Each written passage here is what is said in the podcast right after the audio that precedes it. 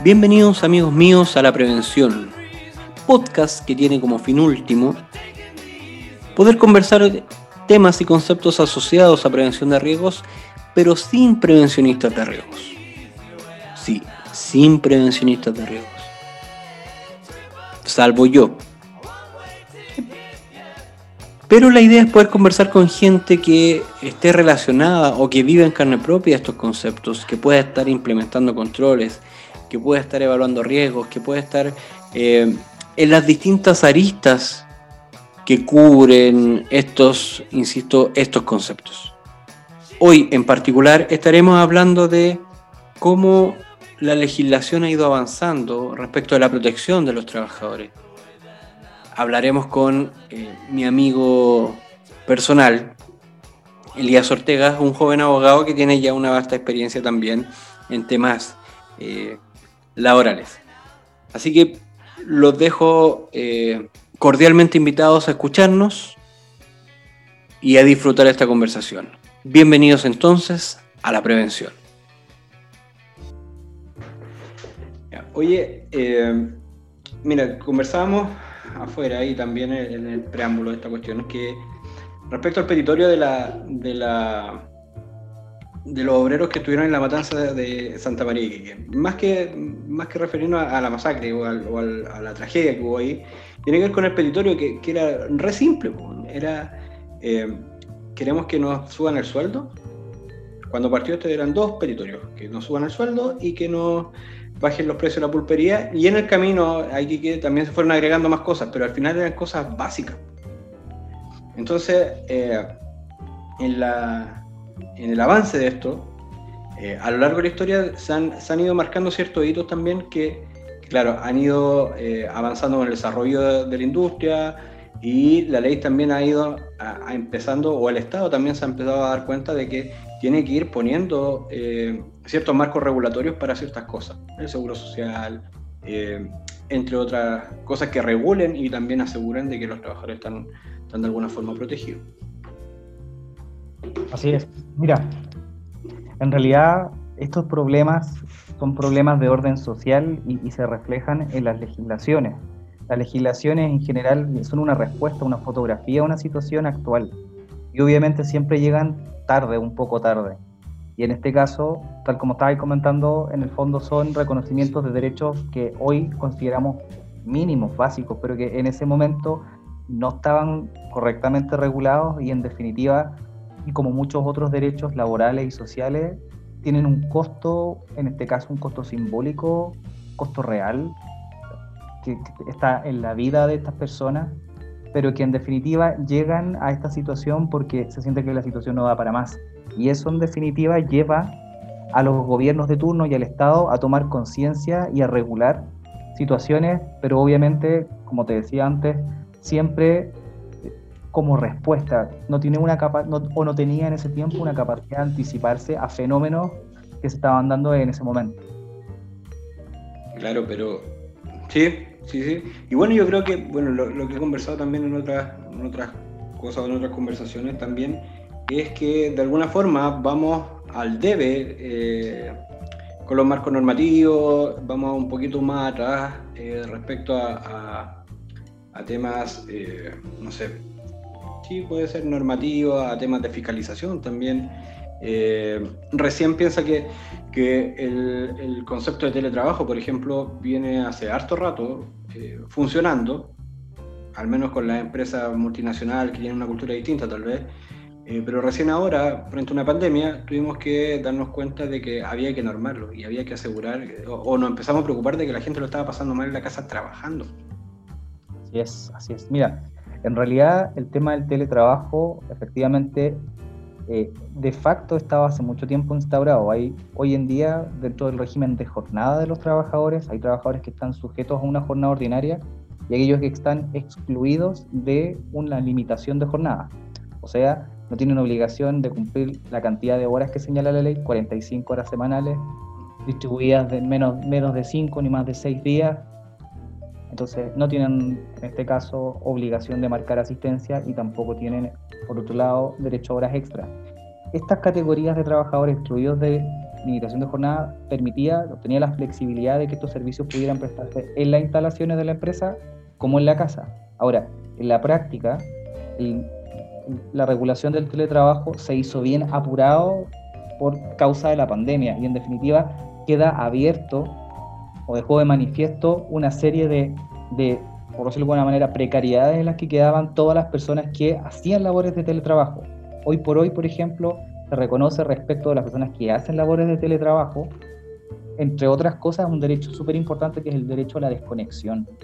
Fíjate que a la fuerza muchas personas nos fuimos a teletrabajo y tú te das cuenta la dificultad que es compatibilizar el trabajo con las labores de la casa, quedarte en la casa y entender que la casa tiene sus propios ritmos, sus propias cosas. Entonces, en el fondo, nuevamente llegó tarde esta regulación, llegó apurado. Ahora, desde mi punto de vista, creo que tampoco se innovó tanto en los regímenes de teletrabajo. Muchas veces se copia la experiencia que tienen otros países que ya han implementado teletrabajo. Chile, por ejemplo, es muy observador de legislaciones como la española, por ejemplo, en la que van siempre un paso adelante la legislación chilena, pero aún así también depende mucho de la cultura empresarial y laboral de Chile. Pero ese es un ejemplo muy claro de cómo, lamentablemente, tuvimos que sacar algo como país, sobre la marcha, apurado, pero en otras materias, por ejemplo, todavía vamos a estar muy al debe porque, en definitiva, para muchas cosas falta voluntad política. No, claro, pero mira, me voy a devolver un poquito en lo que estábamos conversando. Creo que nos fuimos parte del trabajo, que no era una de las cosas que me gustaría conversar contigo, porque tiene que ver, centrarnos en las condiciones finalmente laborales, que también tiene que ver con teletrabajo, pero la legislación fue avanzando de alguna forma en proteger a los trabajadores, pero siempre hubo una figura que estaba de alguna forma más desprotegida que otra, que tenía que ver con la figura de los contratistas, que al final las empresas principales protegían a su gente más o menos, pero de todas formas dejaban de lado al contratista, como que ve tú cómo lo hace. Yo recuerdo que mi papá, que trabajó muchos años de contratista, me decía que él cobraba un valor con seguridad y un valor sin seguridad. Claro, entonces la empresa, la verdad es que pélatelas como queráis. O sea, mi papá trabajaba en formas que yo en mi actual profesión jamás lo hubiera permitido. Y, sí, porque es verdad. Y él también se da cuenta ahora mirándolo bien de afuera y decir, de verdad que era peludo. Entonces, cuando yo tenía conversaciones con él, le decía, loco, te vas a ir preso. O te va a pasar algo, si se le pasa algo a una de la gente que trabaja contigo. Entonces, del hecho de cuando empiezan los temas asociados a subcontratación y aparece la normativa, empezamos también a llenarnos de papel, empezamos a llenarnos de exigencias y cosas tan básicas, bueno, como de que te paguen las imposiciones. Exactamente, mira, haciendo un recorrido muy, muy a la rápida, desde las legislaciones de principios de siglo, ya en el año, por ejemplo, los años 20, habían pocas nociones sobre la subcontratación. En definitiva, ¿qué es lo que se busca a través de la subcontratación? Y lo que se ha buscado regular últimamente es que alguien responda de los derechos de los trabajadores. Entonces, en definitiva, el primero de los enfoques era enfoque respecto de las obligaciones laborales, o sea, el pago de las remuneraciones. Se estableció en la legislación vigente a principios de siglo una responsabilidad subsidiaria de las empresas contratistas o mandantes para responder de las prestaciones laborales.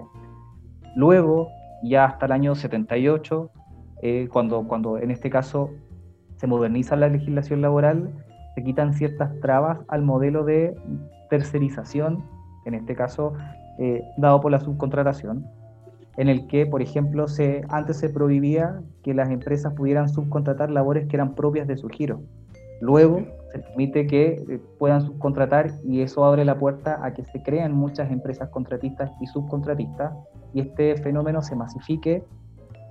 Luego, el año 2006, hay una legislación y en definitiva renueva y tiene una protección más eficaz respecto de las legislaciones anteriores, en la que se extienden no solamente obligaciones laborales, sino previsionales, o sea que las empresas contratistas tienen la obligación de acreditarle a las empresas mandantes haber pagado remuneraciones y cotizaciones previsionales y de salud. Eso significa que, en definitiva, se establece para las empresas mandantes una obligación de verificar ese cumplimiento. Si no, tienen la potestad de retener e incluso pagar ellas mismas estas obligaciones laborales. También se establecen obligaciones de seguridad.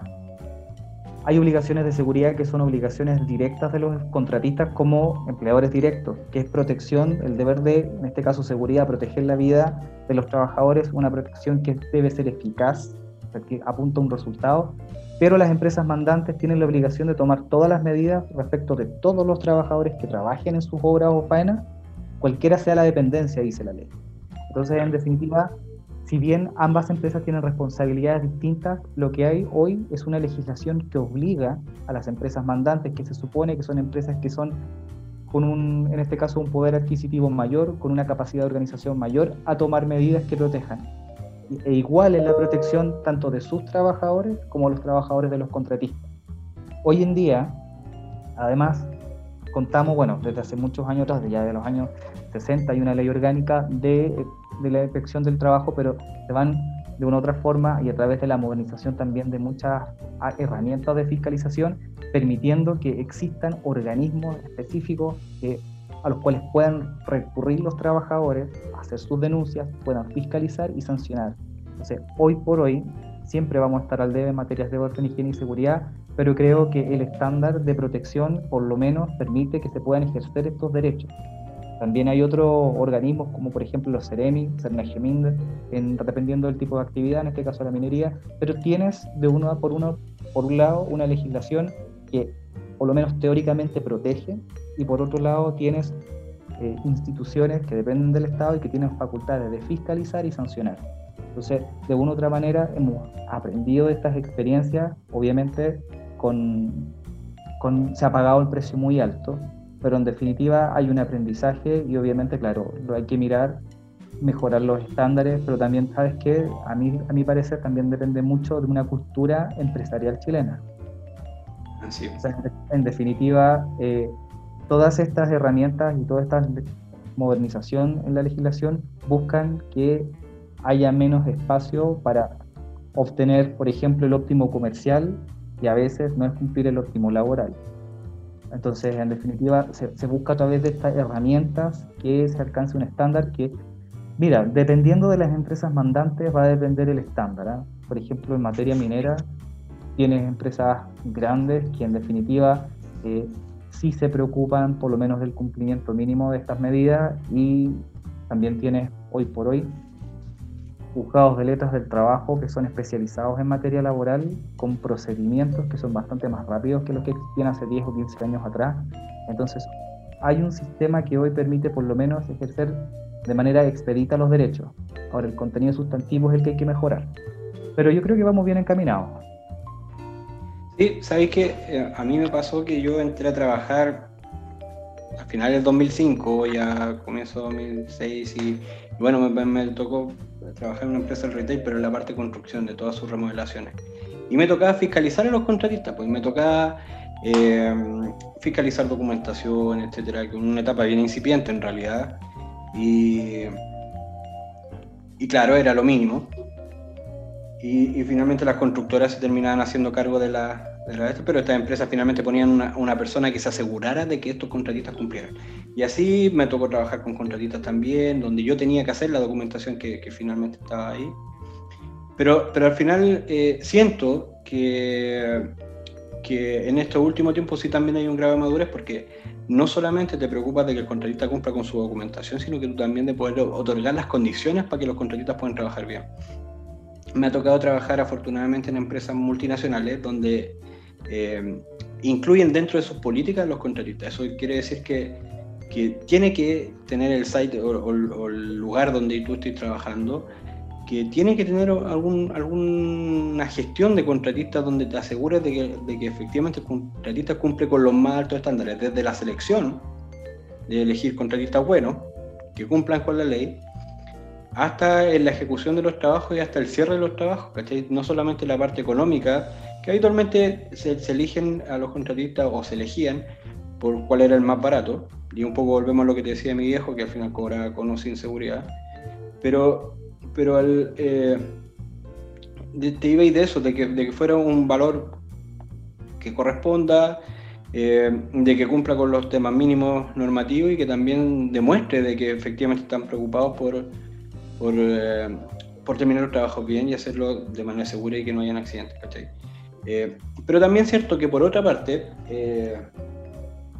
no sé si somos nosotros, yo soy prevencionista de riesgos, pero no sé si somos nosotros los que complejizamos esta cuestión, que al final le ponemos papeles, más otros papeles, y que finalmente los controles se terminan trabando en eso. Y ahí también es donde lo que te hablaba de los organismos fiscalizadores van un poquito más atrás, porque al final tú haces lo que te pide el fiscalizador, y hay veces que el fiscalizador te pide tan descabelladas porque tampoco está explícito en la norma, este es el registro que se debe llevar, ¿no? Te dice, asegure de que esto se hace, tú ves cómo al final, pero tenés que evidenciarlo, pero habitualmente se piden registros de cosas tan banales como cada vez que te aplique bloqueado, registra y firma esto, ¿cachai? Como que esas cosas, ahí yo siento que estamos un poquito más atrasado, pero claramente va avanzando. Y... Pero te puedo, disculpa que te interrumpa. Uh-huh, claro, vale. Lo que pasa es que cuando la ley establece el derecho, o mejor dicho, la obligación de seguridad respecto de los trabajadores, lo hace en términos muy amplios. Habla de tomar todas las medidas eficaces. Cuando hablamos de eficaz, hablamos del cumplimiento de un resultado, por tanto, no se establece una metodología específica o un estándar mínimo, sino que lo que se busca garantizar es el resultado. Entonces, al final del día, sola va a quedar a criterio de la entidad que te esté fiscalizando si a su entender las medidas son suficientes o no, y cuando se habla del resultado es que por lo menos ese es el criterio que tienen, un accidente de trabajo siempre va a ser evitable. Entonces, si ocurre un accidente de trabajo puede presumirse que existe culpa, dolo o por lo menos alguna responsabilidad de todas las personas que debieron haber tomado esas medidas, porque si ocurre el accidente la protección no fue eficaz. Tal como dices tú, es como no existe un catálogo de medidas establecidas por ley o por reglamento. Sí existe para algunas actividades, pero en definitiva siempre se apunta al resultado. Por tanto, ninguna medida puede resultar suficiente si es que finalmente ocurre un accidente de trabajo. Sabes que quería comentar otra cosa también, muy, muy, muy importante. A propósito de tú que me comentabas que hay contratistas que años atrás cobraban un precio incluyendo, por ejemplo, seguridad social u otras medidas, y sin eso, claro, efectivamente el sistema hoy por hoy te lleva o busca llevarte el cumplimiento de estas medidas. Entonces, en definitiva, va a formar, por decirlo de alguna manera, parte de la ética o la buena fe en el cumplimiento de los contratos de las empresas, que en definitiva tenemos empresas, tal como te dije, en el sector de minería, en el sector de construcción, que son estas empresas en definitiva las que son responsables de subir los estándares y de llevar controles que a su vez se van a replicar respecto de los contratistas y subcontratistas. Es una cultura empresarial en el fondo, a eso hay que apuntar. Exacto, pero también tiene que ver con, y aquí de repente un tirón de orejas para mis colegas, porque uno siempre ve, o mis colegas de alguna forma se venden como superhéroes, o como, no, es que nosotros debemos velar por la seguridad y salud de los trabajadores, pero no es así, ¿cachai? Finalmente lo que decís tú, finalmente lo que busca esto es que es la responsabilidad de la empresa o de las compañías en función de eso, y eso no va por solamente contratar a un experto o contratar a un prevencionista de riesgo, va con generar culturas preventivas que estén ligadas a sus procesos, que estén ligadas a no solo a sus procesos, sino que también a los procesos que subcontratan, de poder incluir, y hay algo que hay que no hemos hablado, pero las empresas de servicios transitorios estaban bien también en el aire, y que ahora también están dentro de las cosas, que también me ha tocado trabajar con empresas de servicio transitorio, y al final la empresa mandante tiene que hacerse cargo de todo. El servicio transitorio lo único que hace es pagarle y nada más. Ahí hay una diferencia en la figura de la subcontratación. Ambas, claro, son partes de la tercerización, pero a diferencia de la empresa, en este caso cuando hay subcontratación en que en definitiva la empresa mandante no puede tener injerencia directa con los trabajadores del contratista, sino a través de su jefatura. En el caso de los servicios transitorios, la empresa usuaria, que se llama en este caso, puede ejercer de facto, incluso tiene ciertas potestades reconocidas por ley respecto a los trabajadores de la empresa contratista. Entonces, en definitiva, aquí siempre se busca evitar fenómenos como la... para decirlo de una manera bien concreta, simulaciones en las que se intermedia el verdadero empleador. Y en definitiva lo que se busca es evitar el cumplimiento de las normativas laborales, y también ocurre muchas veces en que los empleadores directos caen en insolvencia. Fíjate que un punto que es importante, que se me quedó en el tintero, es a propósito de cómo la legislación en algunos puntos ha presionado o ha llevado a mejorar los estándares, no solamente por vía de sanción. Por ejemplo, a diferencia de otras acciones laborales que pueden ejercer los trabajadores en materia de seguridad, los accidentes de trabajo y enfermedades profesionales tienen una prescripción mayor a otras acciones. Son 5 años desde que se termina, o sea, son 5 años desde que, en definitiva, la persona sufre el accidente o se le diagnostica la enfermedad. Eso significa que hoy por hoy tiene un tiempo más extendido para el ejercicio de acciones. Esto obliga de una u otra manera a las empresas a tomar medidas tales como, por ejemplo, realización de exámenes preocupacionales y postocupacionales. Claro.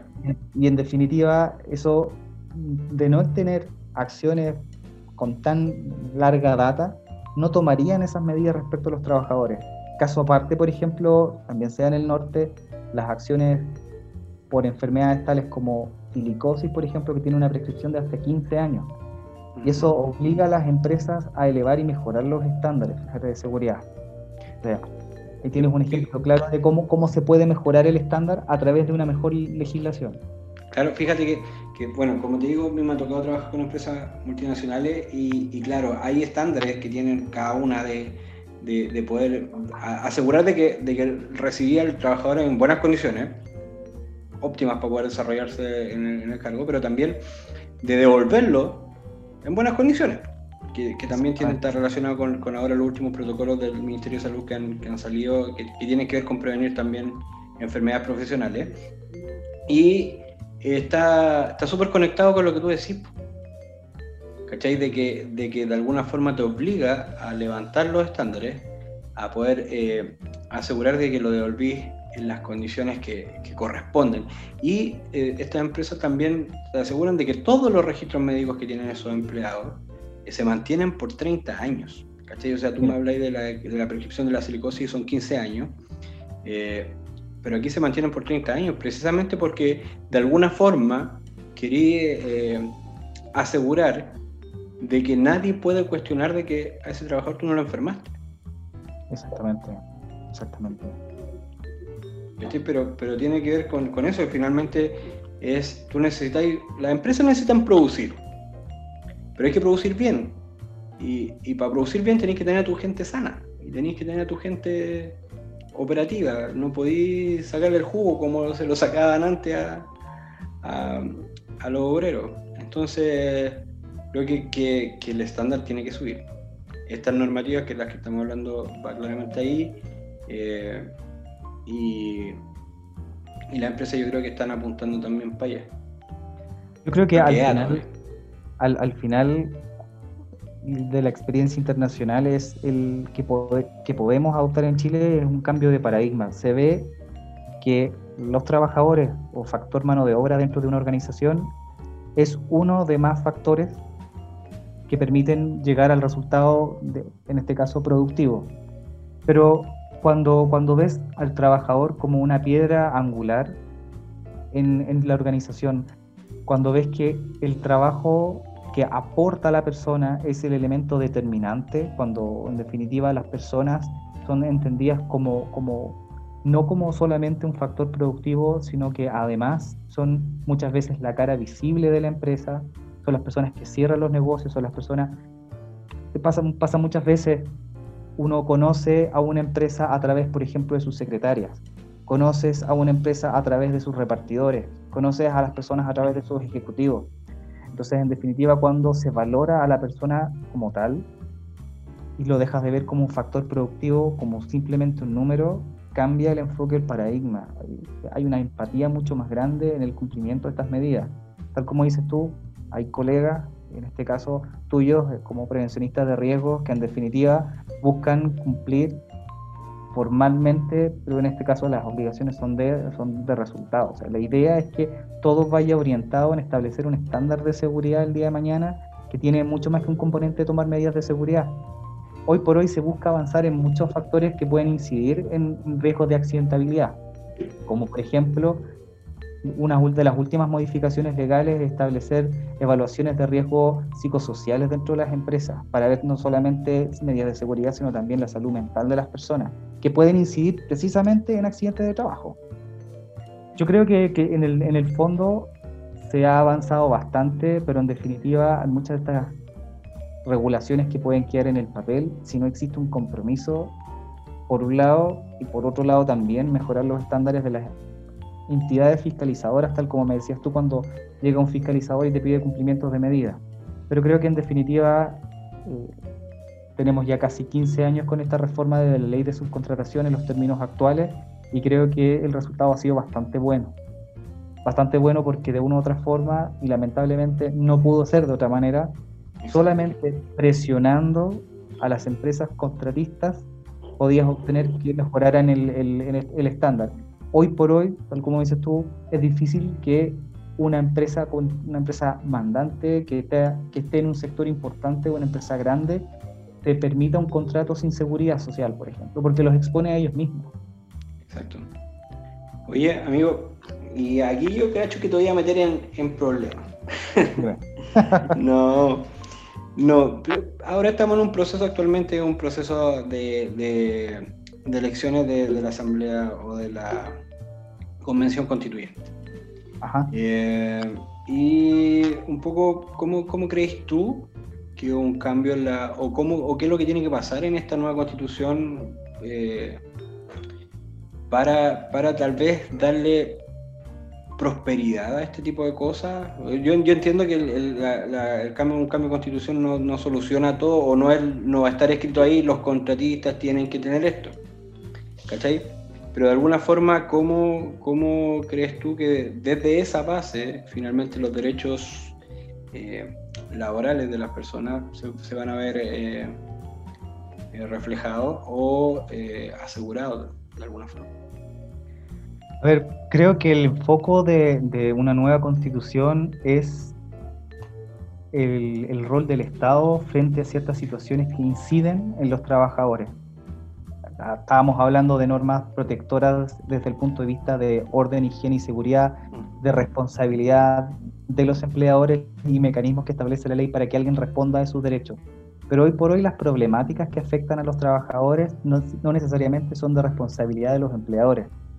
A diferencia, por ejemplo, de lo que ocurre con las empresas multinacionales, como estábamos hablando antes, en las que a veces buscan replicar las mismas condiciones que tienen en sus casas matrices, muchas veces en países que tienen sistemas económicos y de seguridad social muy distintos a los nuestros. Estas empresas replican en Chile estos sistemas y, obviamente, superan el estándar de las regulaciones mínimas que tenemos en cuanto, por ejemplo, protección de salud.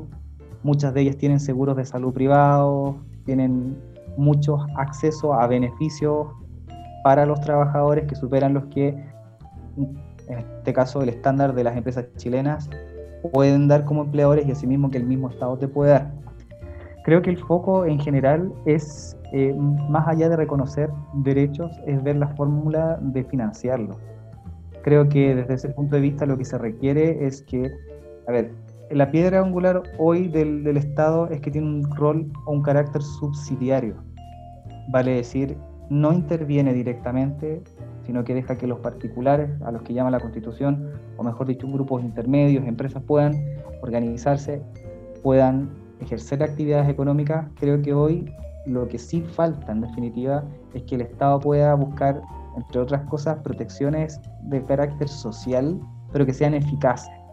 Por ejemplo, las empresas multinacionales tienen seguros porque precisamente de recurrir a la salud pública no se podría asegurar que la persona tenga las atenciones en los tiempos en que realmente los necesita. Lo mismo respecto de otras prestaciones, como por ejemplo incluso prestaciones de habitación, en que la misma compañía a veces, si te hace cambiar de país o de ciudad, te localiza y te ofrece un estándar, una calidad de vida que hoy por hoy, si la tuvieras en tu país de origen, no la tendrías. Creo entonces que en realidad, más allá de derechos laborales propiamente tal, son derechos complementarios, o sea, derechos de carácter social que ayuden a mejorar el estándar. Esta ya es una opinión personal, pero creo que hoy, por ejemplo, el costo de la vida se encarece no solamente por el valor de las remuneraciones, sino también por no controlar correctamente que ciertos mercados no tengan una regulación que permita que solo los particulares puedan fijar ciertos mercados. Mira, hoy por hoy se habla de burbuja inmobiliaria, sin embargo, es difícil controlar ese tipo de mercado. Y también es difícil que los mismos gobiernos o el Estado puedan intervenir Pero sí, por ejemplo, estableces una legislación que castigue ciertos fenómenos económicos, como por ejemplo las colusiones, lo castigue de verdad. O sea, por ejemplo, en Estados Unidos tienes penas que son desde multas hasta devolución de todo lo que obtuviste indebidamente, incluso cárcel para las personas que afecten el sistema de la libre competencia. Entonces, en definitiva, si en Chile existieran ciertas regulaciones que de verdad sancionaran gravemente cuando hay agentes que de verdad perjudiquen el mercado, la confianza que debe tener un mercado, muchas de las empresas que hoy hacen este tipo o incurren en este tipo de conducta se abstendrían de hacerlo, y eso podría presionar derechamente para que ciertos mercados pudieran rebajar el precio y abrirse una verdadera competencia. Eso influiría derechamente, por ejemplo, en mercados desde los alimentos hasta los medicamentos. Eventualmente también podría influir como un efecto dominó en otros mercados, en este caso el mercado inmobiliario. Entonces, en definitiva, creo que más allá de derechos laborales, como te estaba diciendo, lo que se busca es que las regulaciones sean integrales, de manera que exista también un Estado que pueda hacerse cargo o garantizar desde la perspectiva que debe hacerlo, porque no sé si se va a buscar cambiar el rol subsidiario del Estado. No sé para dónde va a ir la discusión, para dónde va a quedar. Se sabe muchas veces que el Estado no siempre es bueno administrando ciertas empresas. Por tanto, la gestión de los particulares, de los empresarios, muchas veces es mucho mejor de lo que podría hacer el Estado. Pero sí necesitas un Estado que garantice derechos sociales que complementen los derechos laborales. Hoy por hoy, por ejemplo, acceso a salud, educación, eventualmente otorgando más facilidades para vivienda, pueden hacer que los trabajadores puedan, con su poder adquisitivo, mejorar su calidad de vida. Hoy por hoy, por ejemplo, cuando se habla del sueldo mínimo, que en definitiva existe un desfase entre el costo de vida y el sueldo mínimo propiamente tal, hay que recordar que el sueldo mínimo, cuando se orientan las modificaciones, lo pagan las empresas privadas, en su mayoría. Entonces, en definitiva, el Estado simplemente establece una regulación, pero no interviene en otros mercados que podrían hacer que ese dinero pudiese rendirle más a las personas. ¿Entiendes? Entonces, ya lo ves, nosotros tenemos un ejemplo muy cercano del rubro del microbús, de los microbuses, claro, del transporte público. La gestión antes estaba encargada a empresarios que podían tener su propio emprendimiento, sus propias micros. La gestión, por ejemplo, de la frecuencia, de la cantidad de buses por recorrido en general, quedaba en ciertos marcos al interés de cada uno de estas empresarios que quisieran afiliar sus micros a algún tipo de recorrido. Claro. Cuando el Estado toma, por ejemplo, el control, fue desastroso, por lo menos en la primera etapa. Hoy por hoy creo que se ha avanzado bastante, pero creo que nunca vamos a tener el flujo que teníamos antes con el transporte público.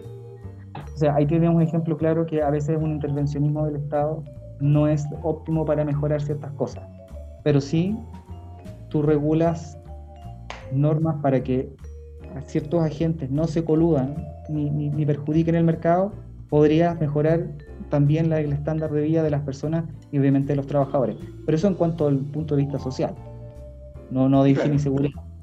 Sí, claro, pero que están conectados al final. A mí me pasaba que cuando, y aquí ya un poco voy cerrando, que me pasaba cuando estaba estudiando que que nosotros estaba haciendo la tesis y mi profe guía dijo, loco, conecten, no sé, procedimiento de trabajo seguro, ¿de dónde nace? Y empieza a subir a la legislación y tienen que llegar a la Constitución.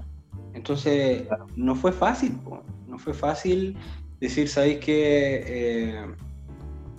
Este es el artículo que está relacionado con lo que tiene que ver con la protección, etcétera, pero tampoco está explícito de la protección de los trabajadores, sino que también tiene que ver con un rol social.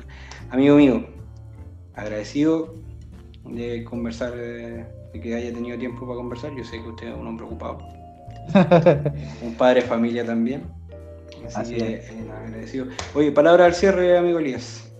Te agradezco mucho la invitación, Roberto. La verdad que te felicito en esta beta que tienes tú de comunicador. He escuchado el otro podcast de Recirculándola, algunos episodios. La verdad que, como tú dices, soy un hombre ocupado a veces en algunas cosas, pero la verdad que te felicito.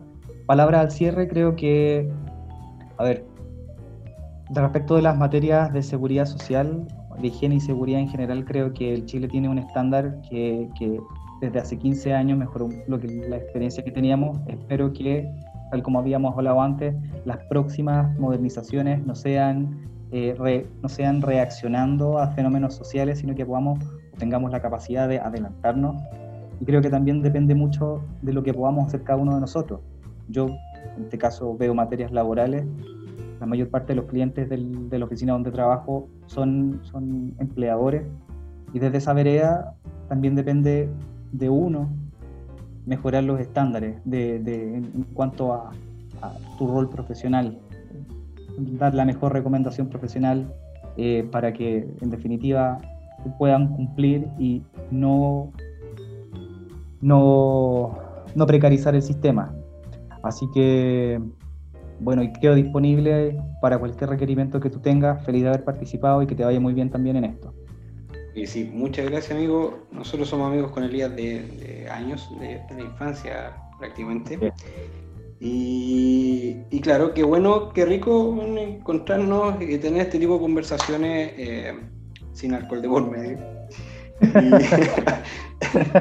Y nada, la idea, como te conté en algún minuto, es de repente ir conversando del desarrollo de ciertos temas que a mí me interesan, que son bien de nicho, bien del lado de prevención, pero conversando con actores que no tienen que ver directamente con mi profesión, o que no son colegas, sino que con actores que están relacionados con otro tipo de cosas, que desde los marcos regulatorios, en tu caso era abogado, pero también es la idea poder conversar con otras personas que se dediquen a otra cosa, pero no con prevencionistas de riesgo.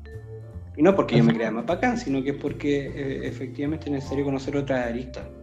Sí, al final enfrentamos a veces... Sí, pues enfrentamos las mismas problemáticas, pero de distintas perspectivas. Exacto.